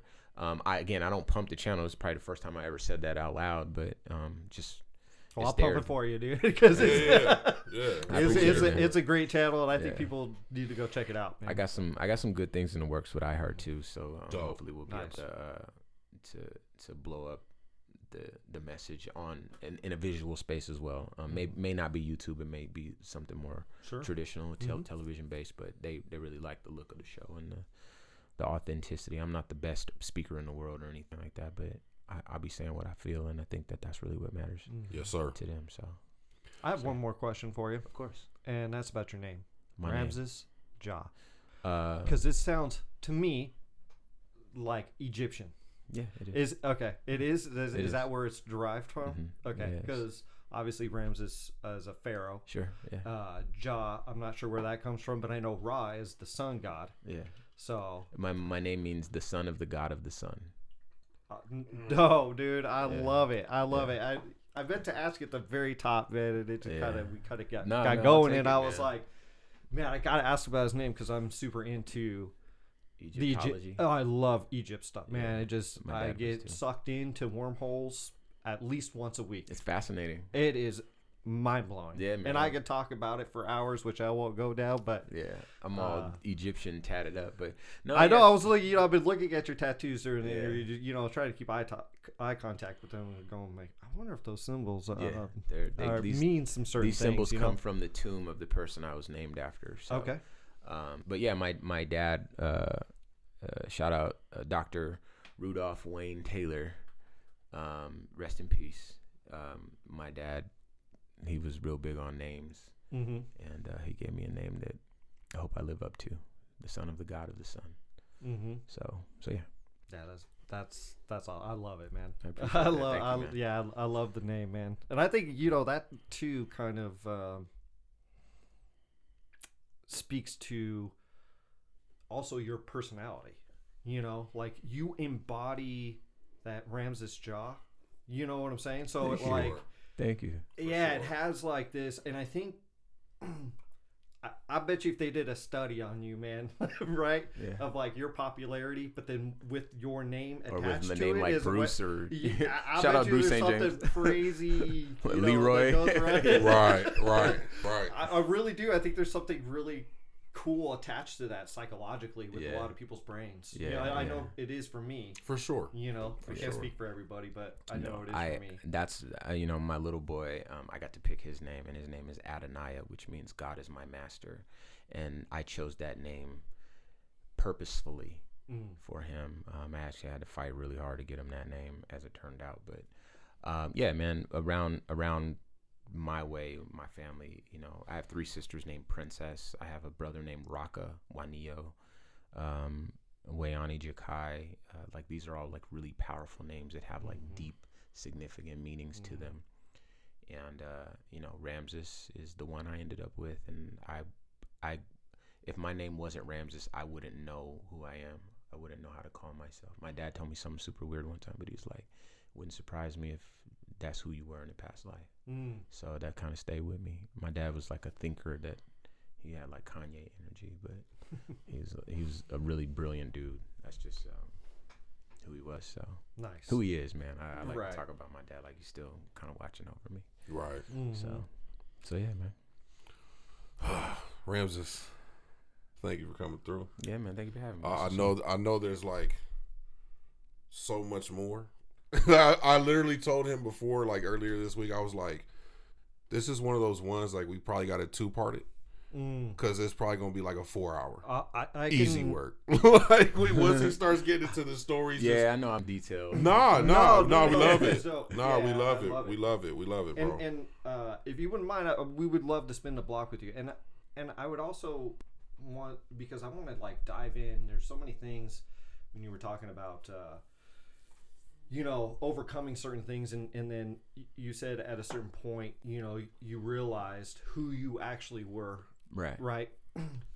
Uh, I would love to dive deep into that Yeah. yeah. if you would love to, uh, you know, Yeah. if you would like to come back, man, Yeah, I would man, love just to dive deep invite into me that. I'll- I think that's super important for a lot of people to hear. Yeah. From, I mean, talking to kids, but also talking to adults in their fifties that Yeah. still have not reached somewhere of that mental that are still looking for themselves in Sure. some sort of way. And I find that that conversation is super important to have in especially in this day and age where people are really trying to find themselves Yeah. and uh, i think as a society as human beings i think we are going through some sort of change and i'm not sure what that looks like but i know it's i can feel like something's happening Yeah.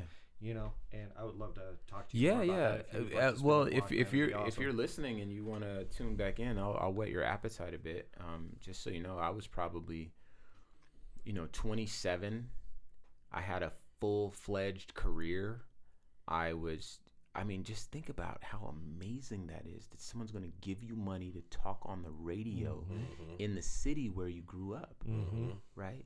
So it's everything is you know firing on all cylinders, and I had no purpose. Mm. So it doesn't matter where you are, what you're doing, how well you think you're doing. Right. When that purpose hits you, when that that sincere like like I know that I'm capable of doing and saying things, it's just like intent. It's like intention, you know. Um, but yeah, I, I I would love to talk about that, man. And if if you're listening, you want to tune in, then when part two happens, you know, yeah or stay on these guys and make sure that they actually deliver a part two. But I'll, No, we I'll, will. I'll drive Oh, back out here. trust me. For sure. Yeah, and, I'll, and I'll make sure it's on a day when there's no uh right No, no no traffic. no you got no to wait an extra hour. Yeah, they shut down the whole ten. You know what I Yeah, mean? man. I'm It was, talking- it was still fun. But thank you so much for joining man, us. thank you man. for It's having me. been This is cool. amazing conversation. I Let, love let it. them know where they can find you. Um, yeah. Uh, so please follow the show. It's at Civic Cipher. That's the most important uh, thing that I'm doing right now.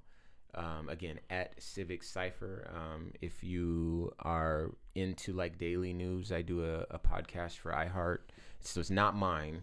So the topics I'm not picking. I have producers and they book guests. I don't do any of that stuff. But um, it's called Our Daily Story. It's on the Black Information Network. Um, it's available through iHeartMedia.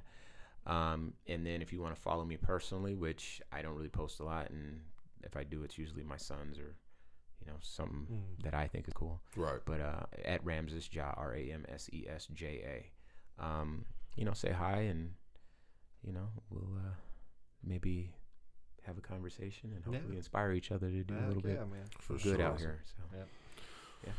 Well, Anyways, you guys stay safe and you guys stay positive out there. we're gonna sprinkle all them links down below. Mhm. And as always, this is the Gray Space. Peace. Peace.